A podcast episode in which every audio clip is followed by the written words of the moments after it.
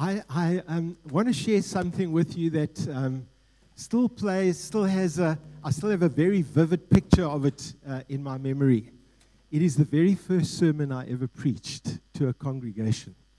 And, uh, and, and, and, and the reason it, I was quite nervous because um, uh, I was a student pastor, I was uh, studying at seminary at the stage, and uh, the senior pastor of the church was Michael Eaton. Now, for those of you who know him, he was a world renowned theologian. Um, and uh, I sort of I said, Lord, help me to just get something right today. and, uh, and, and I made it.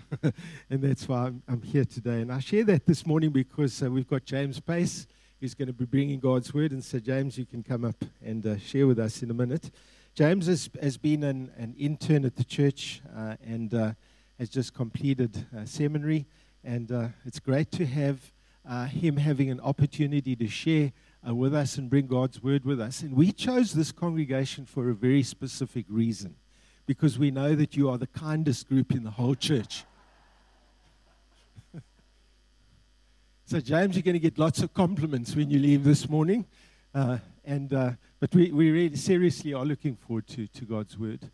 And uh, I think the thing about this morning, and to me, uh, James, and I do want to say this before you preach because I know you must be nervous. It's obvious.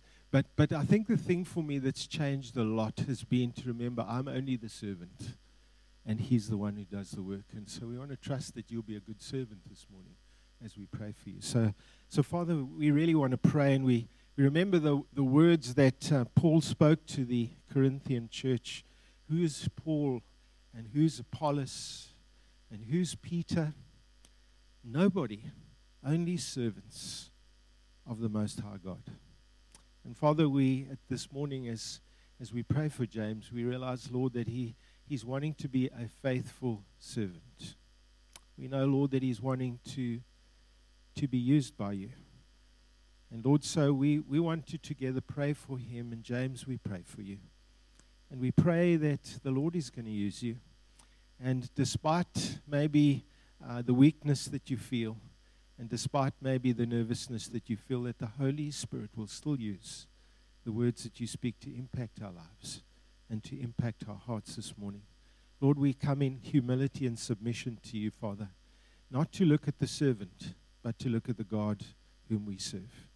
And so, God, will you minister to us this morning? In Jesus' name, amen. Thank you so much, John, for that welcome and, and introduction. I really appreciate it. I don't know what I would have done if Michael Eaton was my senior pastor either. Um, wow, John, um, that's quite hectic. But yeah, good morning, church. Uh, re- I'm really, really excited to actually be preaching. Uh, it's my first time preaching at Connect. I've preached a couple of times um, in a few other Baptist churches that the seminary sent me around to go preach at now and again. Um, but it's my first time preaching at my home church, and that's really, really special for me. So, as John said, my name is James, and I've just finished um, studying my seminary degree in theology. So it's really, really exciting. I graduate next Saturday um, with my honors. And yeah, just trusting it's been an amazing journey that the Lord's been, it, it, it been yeah, taking me through. You guys really are the kindest congregation. That's for sure. so I'm just really excited to be sharing God's word this morning with, with all of us. Um, as I was preparing and, and praying into what I would be sharing, uh, I felt quite strongly that the Lord wanted to encourage His church. He wanted to encourage His body. And so that's what I hope is going to happen this morning. I felt like He wanted to encourage us and remind us of His purposes for us as a congregation and as a community. And that was kind of the buzzword that was going around in my heart for the last few weeks is the word community. People have often asked me this question, and so I'd like to start off by just asking us this question Why do you come to church? You can think about it for a moment. I don't mind silences too much. Think about it for a moment. Why do you come to church?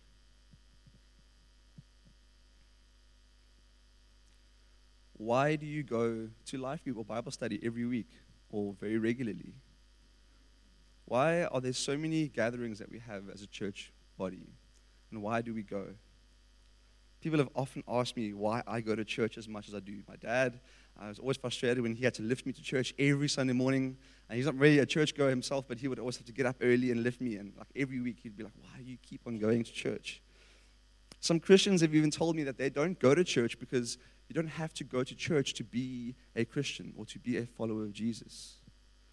And to be honest, there's been times, there have been times where I've asked myself, why do I go to church?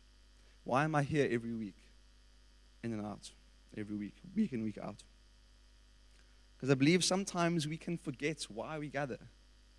We can get lost in what's going on and we can forget why we gather every morning, every Sunday morning.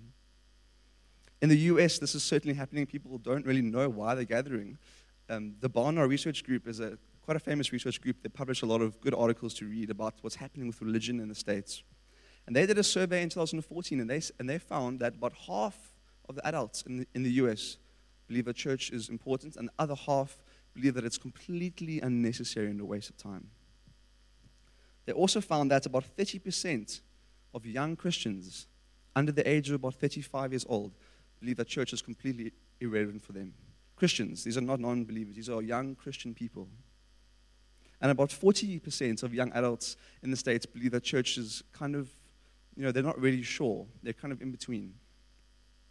And so, while many people are divided about why we gather so regularly, I think even us here at Connect can forget why and we can simply go through the motions every week. I know that in ministry, you don't really get a break from church. Um, it's what you do. You pay to come here on a Sunday um, and, to, and to serve. And so, uh, even as pastors and as people in ministry, we, we can very easily become susceptible to this. And so, I'm preaching as much to myself and to anyone here in ministry as I am to anyone else. And so, this morning, we're going to be going back into God's Word and, and we're going to see, hopefully, what His plan for church is. Why do we gather so much? Why should we not give up meeting together regularly as the writer of Hebrews encourages us? And I'm sharing this this morning because I believe that God has an incredible purpose for why we gather. Whatever maybe your purpose that, that you come here for, God has something amazing and special and profound for us when we gather on a Sunday morning or on a Wednesday night.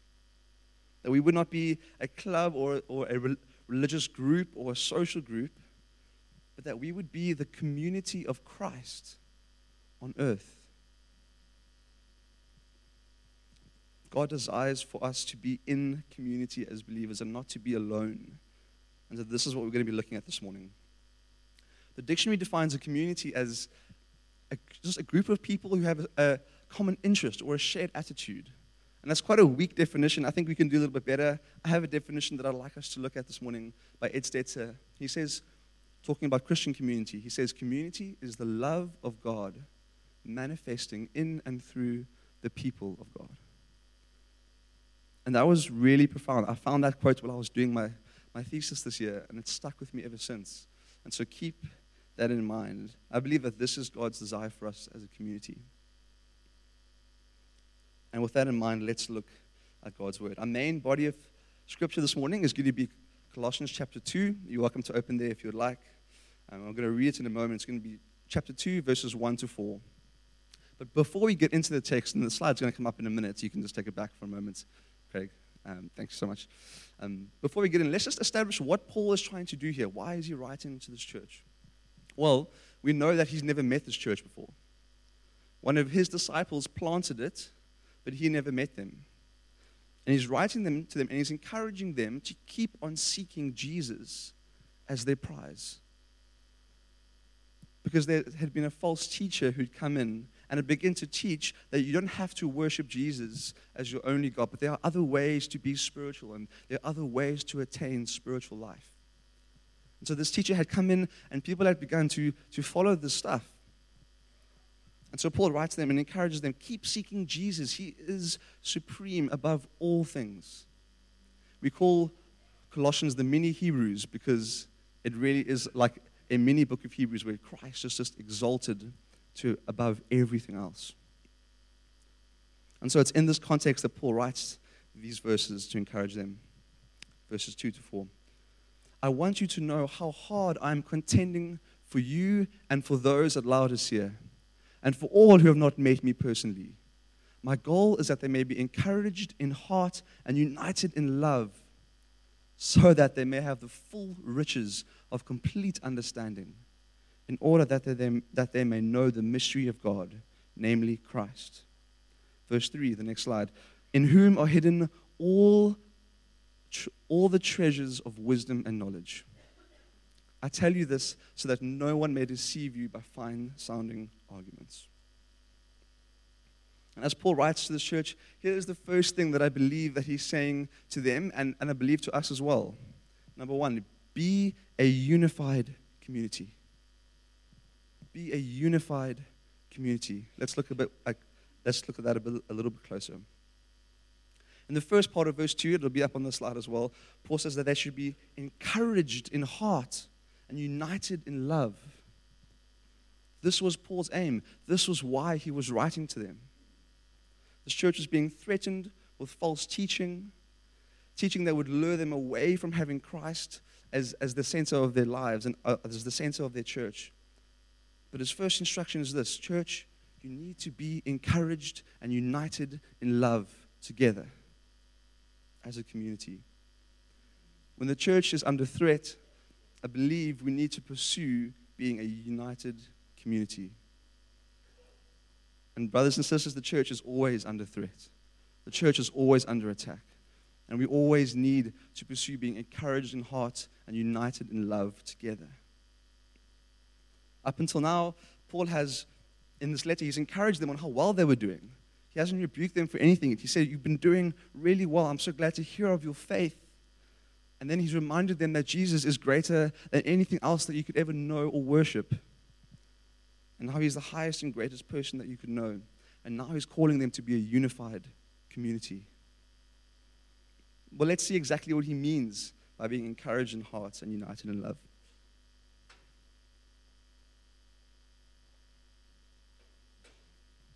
Can have the next slide, please. The first word that he uses there is be encouraged. It's actually the same word, the, the root word in Greek from this is the same word that we have for the Holy Spirit that Jesus uses in John's Gospel. He calls the Spirit the Parakletos. And yeah, he's using that root word to describe to encourage one another. It carries the sense of, of having the Holy Spirit as our advocate, but here it's being used as the word comforter and to encourage to come alongside and to strengthen.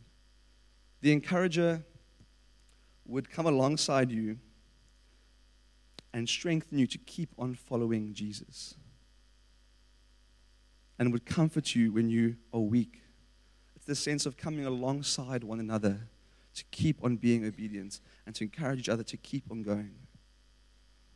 And so it's fair to say that Paul is encouraging the church, church, come alongside one another and encourage each other to keep on following Jesus. To keep on putting Jesus as the center of your lives and of your church and of your teaching. Don't do anything else. And it's going to be difficult. But comfort one another, come alongside one another, and strengthen one another. Paul also then uses this phrase in verse 2 called, uh, he says, being united in love, as it also be on the slide. The Greek word here is really beautiful, and it means to be knit together, to be or to be welded together into one body. It's like taking strings or wool and making it into one fabric. That's the picture that he's using here. The church here is in danger from false teaching. And Paul encourages them stick together, be united in love for one another. It's the first thing that we need to do. The next thing that I believe that he's saying, and he goes on to say this. He says, once we are a unified community, something happens. In the next part of verse 2, he says this We know Christ better together. We've been made to see Christ together as a community. He's just said he wants them to be united in love and to encourage each other. Well, here's the reason why because, next slide, please, so that, so that they may have the full riches of complete understanding, in order that they may know the mystery of God, Christ. That is the reason He wants them to be unified. This is really profound, and it struck me for the first time when I read this a few weeks ago. The reason he wants this church to be united in love and to, be, and to encourage each other is because then there will be a church that knows Christ better. We know Christ better when we're together. It seems that God has designed for us um, to be in community and to know Him more when we are with each other. We have not been made to grow in isolation, but when we are unified as a, the people of God, we have this sense of this complete riches and this fullness of the riches of knowing Christ in a way that we don't necessarily have when we're alone. And I believe that when we are united as a church, we help one another to grow spiritually. We have not been made to follow Jesus in isolation, but to follow Jesus as a community who walks alongside one another. I believe this is what Paul's saying here. We know him better together. Jesus himself prayed that this would be the case. He prayed that this would happen in John chapter 17. It will also be up on the slide. He says, My prayer is not for them alone, referring to his disciples, but I pray also for those who will believe in me through their message. That's us. That all of them may be one, Father, knit together, one. Just as you are in me and I am in you. So that, may they also be in us, so that the world may believe you have sent me. Here, Jesus prays that his church would be a unified people. Why? Because he and the Father are one. He and the Father are unified together. When we are unified as a community, we reflect Christ better to one another. And I believe when we pray in the, in the Lord's Prayer that His kingdom will come and His will will be done, I believe one of the things we're praying in that is that we would be unified. Because in heaven there is perfect unity. And there is perfect community in God, who is triune in of himself. So, how can we become like this? I got so excited when I read this. I just, wanted, I just wanted to know what can we do? What can we do right now to become a church that is more, more and more like this?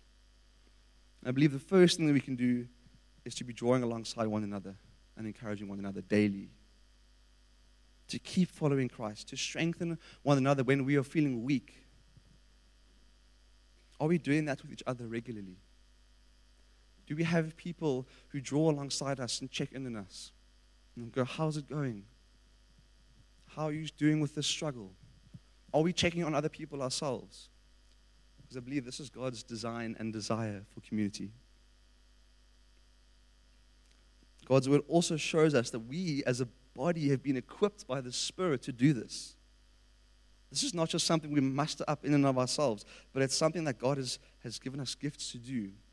In Ephesians chapter 4, I'm sure we all know it, it says, So Christ himself gave the apostles, the prophets, the evangelists, the pastors, and teachers to equip his people for works of service so that the body of Christ may be built up until we all reach unity in the faith and in the knowledge of the Son of God and become mature attaining to the whole measure of the fullness of Christ.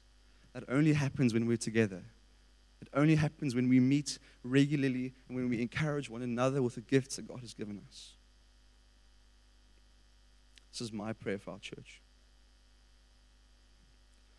Here, Paul shows us that when we use our gifts that God has given us, the church will be built up and will become more mature, more like Jesus. And in verse 16, of that, he says it grows and builds itself up in love. Again, I'll say, community is the love of God manifesting in and through the people of God. This is God's great plan for church community. How amazing is that? That we would build one another up in love to become more like Jesus. That we would know Jesus by spending time with one another I sincerely believe that knowing God and knowing His people are not so far apart, but that they're intimately linked together. This is why Paul wanted the church to encourage one another, because we are meant to build one, one another up as God's people. So this morning we've seen two things, right? We've seen that we need to be a unified community and that we know Christ better when we're together. Now, leave us one more thing that Paul's saying in these verses. The third thing is this the greatest person that you can know is Jesus Christ. The greatest person that you could ever know is Jesus Christ. He goes on in verse 3 and he says, In Christ are hidden all of the treasures of wisdom and knowledge. And I tell you this so that no one may deceive you by fine sounding arguments. That's the false teachers who come into the church. Not only should we be united in love, not only will we know Christ better when we are united in love, but knowing Christ is the worthiest and most greatest thing that you could ever pursue.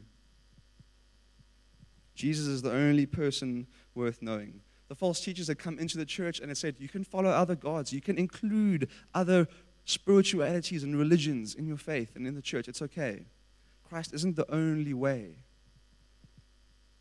This aimed at making Christ seem less valuable and less worthy to God's people, and to put other gods on par with Jesus.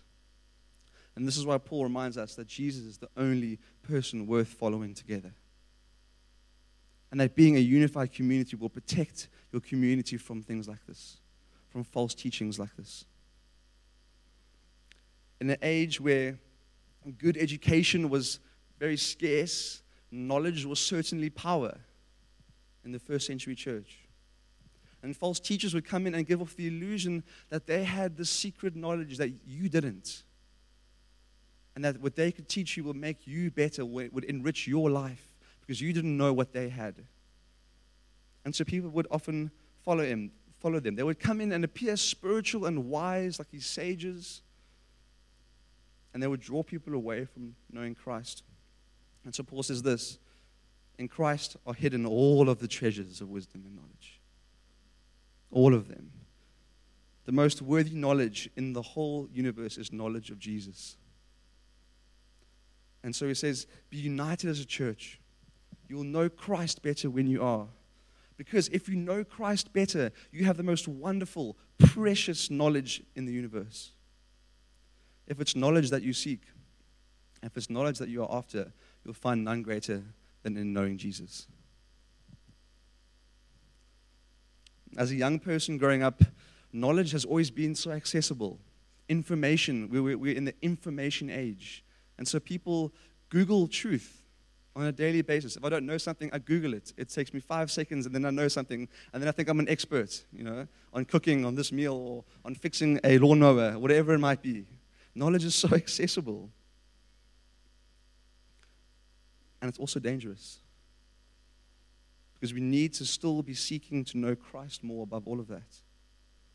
And we can't just think that we're experts in something or, or we, that we learn truth from Google because Christ and in Christ is the highest and greatest truth we could ever know.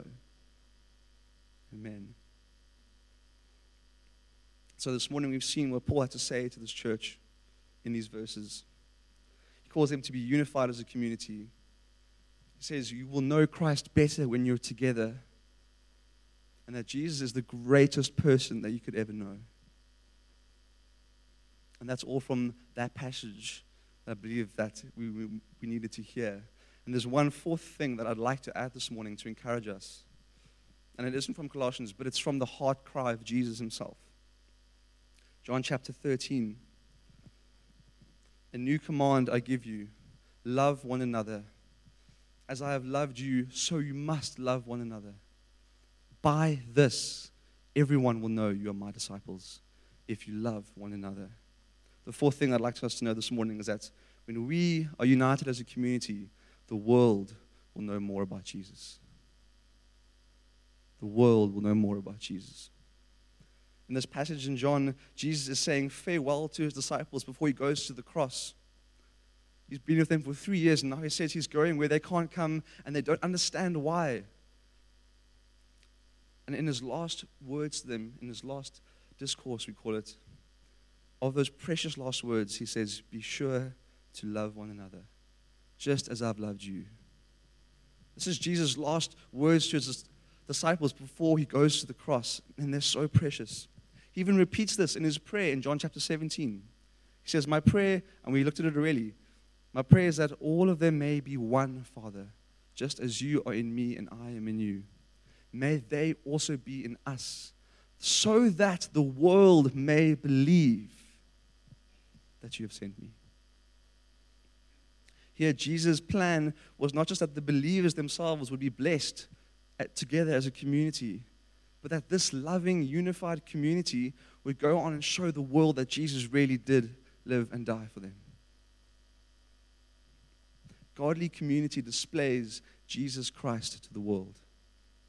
Amen. This is actually how I came to know the Lord in this church. I became a Christian, a follower of Jesus about seven and a half years ago now, 2012. I'm sure it feels like the other day to some of you. It feels like a long time to me because so much has changed. Um, so I wanted to share a little bit of my testimony and how community has impacted me for Christ uh, and how community brought me to knowing Jesus. And I grew up in a family um, that didn't really go to church. I was a Beaufort boy. I lived in and around here most of my life. And I grew up in a family that didn't really go to church or follow Jesus. And so I grew up not really sure about what I believed about God. I think I believed that He was real, but I certainly didn't want to give time to go to church. I'd much rather have been fishing on Sundays. I'll never forget one day telling one of my friends, I will never go to church because it means that I have to can't go fishing on Sundays anymore. I remember saying that vividly. That one friend confronted me a few years ago and saying, James, what are you doing? I said, I found Jesus. As I grew up, I went to Sweet Valley for a few years and then to Warwick Boys High up the road. And I began to struggle with some really deep personal brokenness. As I'm sure we all know, and that we, we all have our own brokenness and our personal struggles as we've been growing up. And when I was about 15, I began to sink into a bit of a depression. I had been trying for years to fill this hole inside of me, this need that I had. I idolized friendships, I idolized relationships and popularity and being liked by people, and I'd become completely enslaved to people. If a friend rejected me, I didn't know what to do, the world would have ended for me. I desperately sought to have friends who would fill my need for acceptance.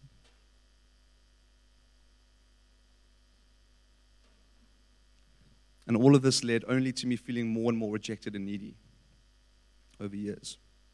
But one day, a friend of mine who actually doesn't go to church anymore, he invited me here. In fact, I think it was his mom. His mom dragged me to church one morning with him, kicking and screaming pretty much. And I walked into youth church across the road at, at number 18. And I'll never forget that day. I walked in there not knowing anybody, but the leaders who were there loved me and accepted me. And I didn't know what to do about that. I had no framework. I'd always had to earn love and respect from people, and I'd always tried so hard to be loved. But I walked in there and they just gave it for free. Sorry. I couldn't believe it. They loved God so much. I don't think I cried my first sermon. It's okay. they loved God so much and they loved me unconditionally. And this completely turned my world upside down. They welcomed me into their family and into their community.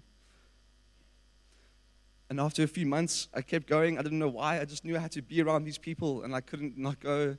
Um, I probably went to church more than most church members did, even though I wasn't a follower of Jesus yet. Um, I just knew I had to have whatever they had. I couldn't understand why they, why they accepted me like they did. And one morning, a preacher came to church and he handed out these flyers after his, after his sermon. I think it was Frank Retief, actually, a famous old preacher from Cape Town, from South Africa. And he handed out these flyers and he, he said, On these flyers is a prayer that you can pray if you want to know the Lord.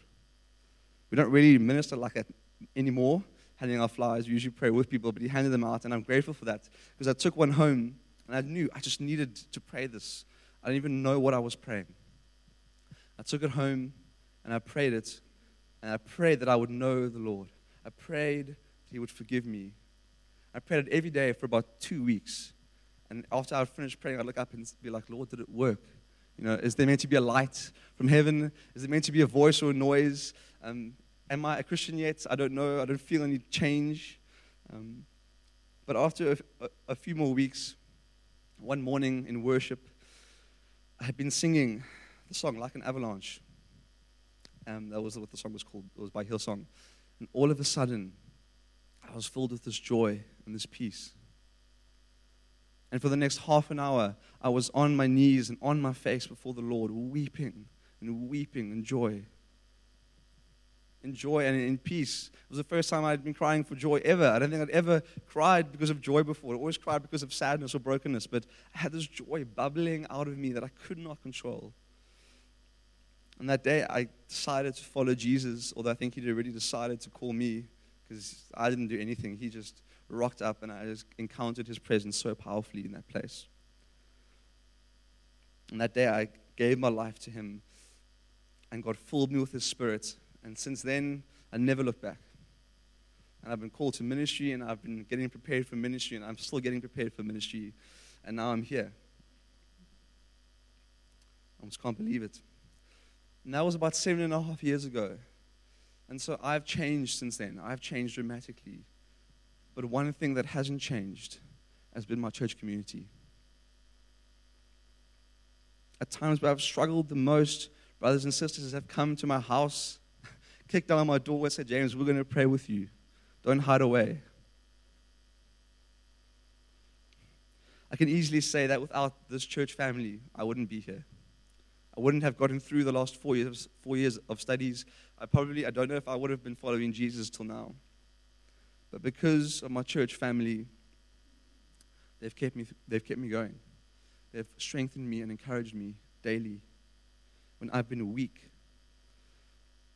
And I love this church. And while the teachings of this church and the preaching is so deep and rich, it's the community that has raised me. It's the people here who have built into my life that have raised me up as a man of God. And you see, I didn't want to follow Jesus. I didn't want to know him or follow him, but after experiencing that loving community, I knew that God was real. I knew that what they had, I needed. And I couldn't deny anymore that Jesus really loved and died for these people, that I needed to know him as well. Their godly community witnessed to me in such a way that it broke down all the walls in, around my heart. And it still has, as you can see, because I'm still crying about what Jesus has done in my life. And that day, Christ came into my life through that community. And there's a quote that I believe that sums us up quite well, also by Ed Stetzer. And it writes this about community. He says this It is the reality of relationships that makes Christ believable to an unbelieving society the person who is far from Christ will not come to Christ until the love of Christ has annihilated the opposing worldview upon which they depend. That is my testimony. This sums up how I was brought to Christ. I thought that life would be like this. I had it figured. I thought that I would have to live like this in order to get through life. And that the world is a hard place, and it is. When I came into this church, the community and the love of Christ in that community annihilated everything that I thought that I knew was true. And so we come into church with hard hearts and hostile attitudes, but God's plans, like loving community, would completely destroy all of those. And at times when, when my heart's still been hard as a believer, this community has softened me and has brought me back and has encouraged me to keep going. And so, church, when we love each other and when we love the lost, the world will know who Jesus is. This is what Jesus prays for.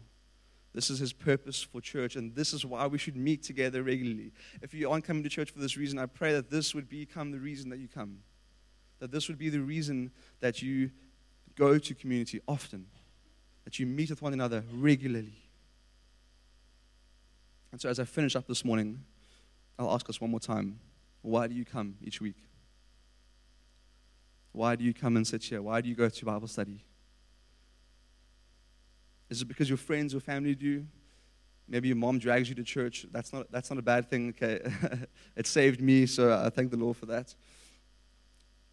Do you come for the coffee? Do you come for the music? And I ask young people, do you come to find a spouse? That's a real thing. a lot of people go to churches to look for someone else. They need new hunting grounds, apparently. And all these, it's a real thing. Why do you think Common Ground and us have exchanged so many people over the last few years? and all of these things are okay and they're good. But God's purpose for our gatherings is much greater. His purpose for why we should come and meet is greater. Do we as a community show Christ to the world through our love for one another and for our love for them? And I pray this morning that all of us would come to church and meet regularly for these two reasons to know Christ more and to show him to the world.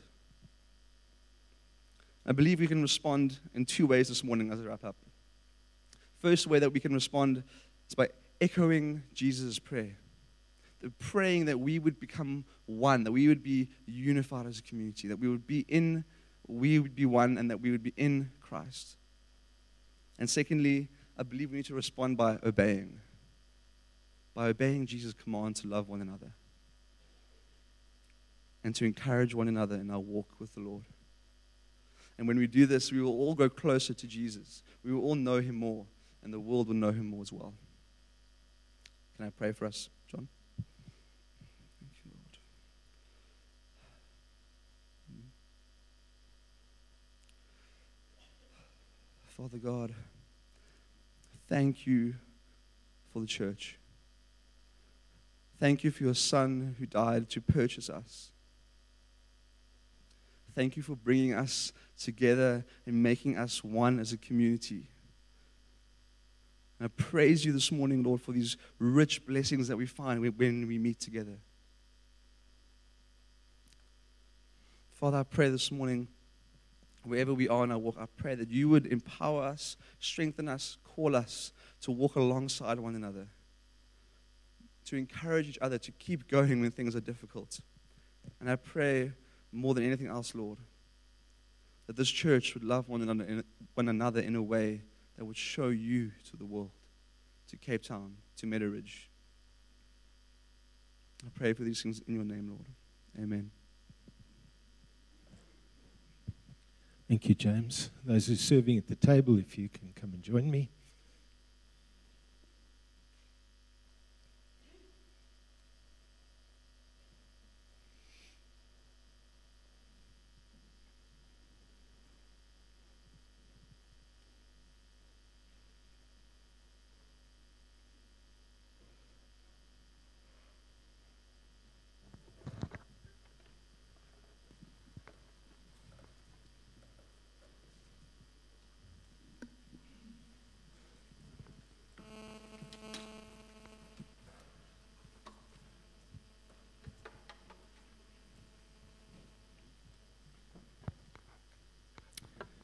Something that um, has always struck me in Acts uh, chapter 2 was um, there's a word there that you'll find about the early church, and it says they were devoted.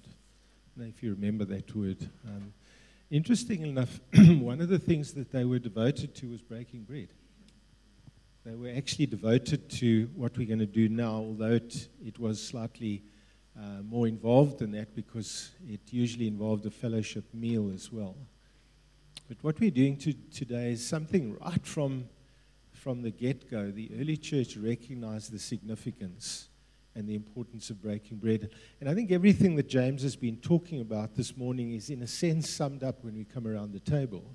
Because the reason we are this different community that loves one another is because of Jesus. And it is fundamentally because of the cross. Uh, and it is because our lives have been changed through our, our meeting with Him and our and, and what He has done for us.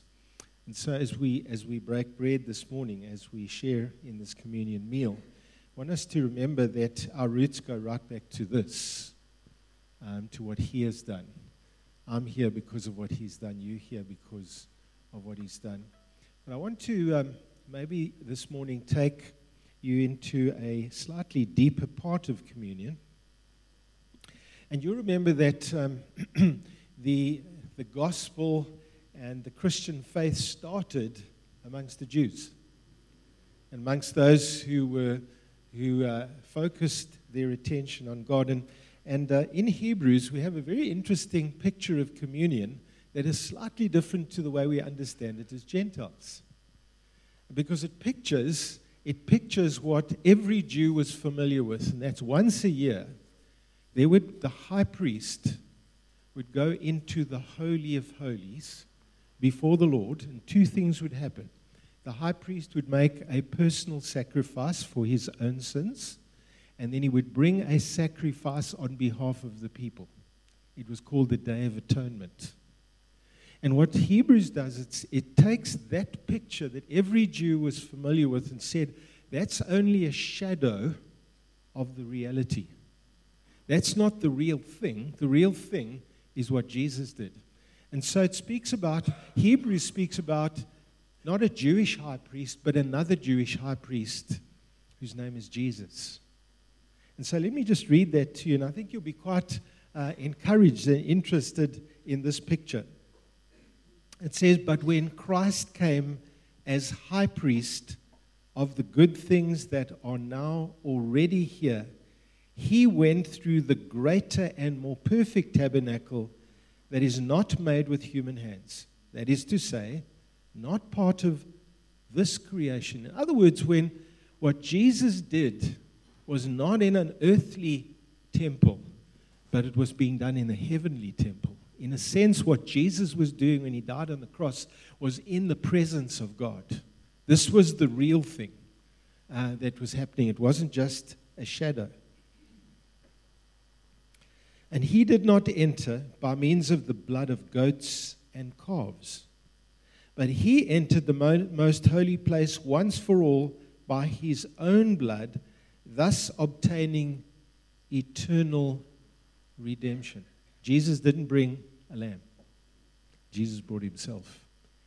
He became the offering himself. The blood of goats and bulls and the ashes of a heifer sprinkled on those who are ceremonially unclean sanctify them so that they are outwardly clean. How much more then will the blood of Christ, who through the eternal Spirit offered himself unblemished to God, cleanse our consciences from acts that lead to death, so that we may serve the living God? And here's the big difference. What the Jewish high priest did every year was only an external cleansing because you would be externally unclean. But what Jesus did he cleaned us up on the inside. He did what no Jewish high priest could ever do. That conscience, that shame, that guilt that we that carried on from year to year and year to year. When Jesus died, he dealt with that once and for all. You know what's so great this morning? That we can come to the Lord with a clean conscience, without condemnation, and to know the price has been eternally paid. It will never be done again what he did is sufficient. And so, as we thank the Lord for his body that was broken, I want us to remember that what he was doing was not just something on earth, he was doing something eternal. He was doing something that could, would never need to be done ever again because what Christ has done is eternally sufficient. So I'm going to ask you as we, we bow in prayer and give thanks for the bread, we remember that Jesus took a piece of bread and he broke it like this. And he said, This is my body, which is broken for you. But he wasn't doing it as a human high priest, he was doing it as our heavenly high priest. His body was broken before the Father. And he took upon himself the judgment and the wrath that we deserve. And so we're going to pray together. So let's bow our heads as we pray and give thanks for that.